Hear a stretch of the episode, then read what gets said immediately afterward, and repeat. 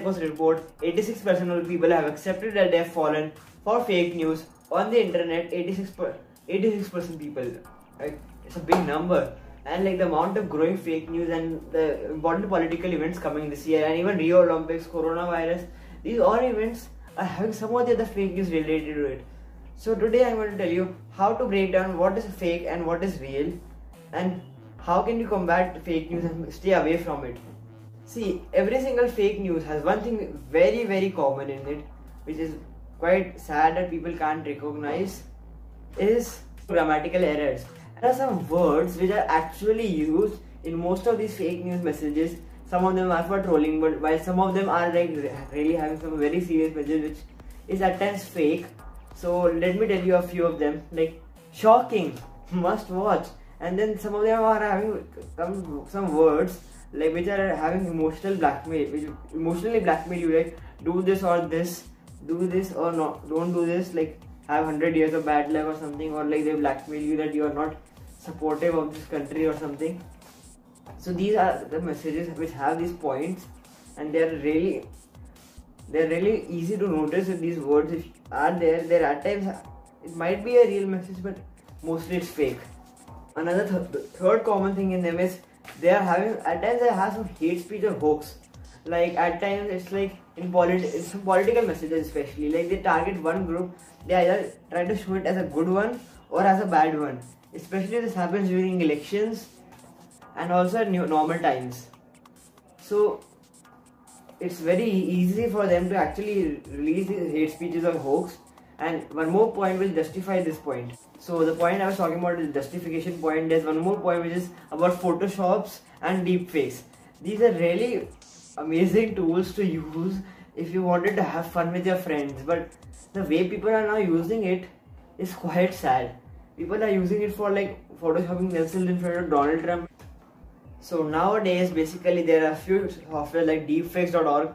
Then Photoshop is actually being was used since quite a long time, but nowadays the technology has been improving so much and it's become so efficient that like you can just go as Donald, you can just have a video of Donald Trump speaking and you can just dub it from be- behind and just convert the audio to Donald Trump's voice.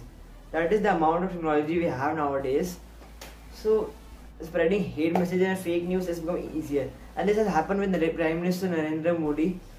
Last year or something, it was that there was a video made where he was throwing a slipper at someone else. So these events, and that is, obviously fake. So this all happens especially during election. That's why I wanted to assess this issue right now. So continuing, we have another. We have one last point about about one thing very common about fake news. So let's go on to that now. So this point is really obvious. Free or extreme offerings which practically seem impossible. Remember that just Jet Airways one ticket scam which had happened? They were like Jet Airways is giving you some hundreds of tickets, two tickets for every family or something was there, and please forward this message. Yeah, that message was actually a fake one for people who don't know. Nine people do not know that. So basically, if, since that message was fake, and even Jet Airways actually said that that's a fake message, and they are not giving anything like that. But many people fell for it, and it was actually an illegal website. And actually, it was not even safe. And one more scam recently happened was about the Cadbury 50th anniversary, a 100th anniversary, and they were giving a chocolate hamper, which was actually not true. So these are some examples, and like just you know what, just check it once if you find it suspicious. And we are coming to fact checking now. So these were all the points about what is common in all the or uh, what is common or similar in all the fake news, fake messages. And there was one funny incident which happened to me. I didn't this video was about some one of my friends sending me this message about Dr. Seuss cat and they had a make a wish. So that was a more of a troll message. And at times some fake news are made for trolling people, but at most of sometimes it's made to make people feel uncomfortable. And that's a really sad truth.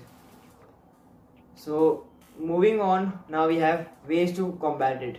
So first way is to find fact checking websites or even you just use Google. Google can give you a lot of lists of websites which are good. And the first one is factcheck.org, which is very good. It's a very good website. Alt News. Alt News is an amazing website for checking out fake news. Definitely recommended. And they actually have a WhatsApp list or something. Something was there, and I actually found a fake. I actually busted a fake message, which is kind of old. Then there was another. And then Quint and Snopes are also quite good website for checking it out. So now bringing on the second point. So coming on the second part, which is the last part of this video, which is a reference from the first point in the when I was talking about what is common. It's like to spot all grammatical errors and to check the links. There, some of the fake news have a link of a fake website.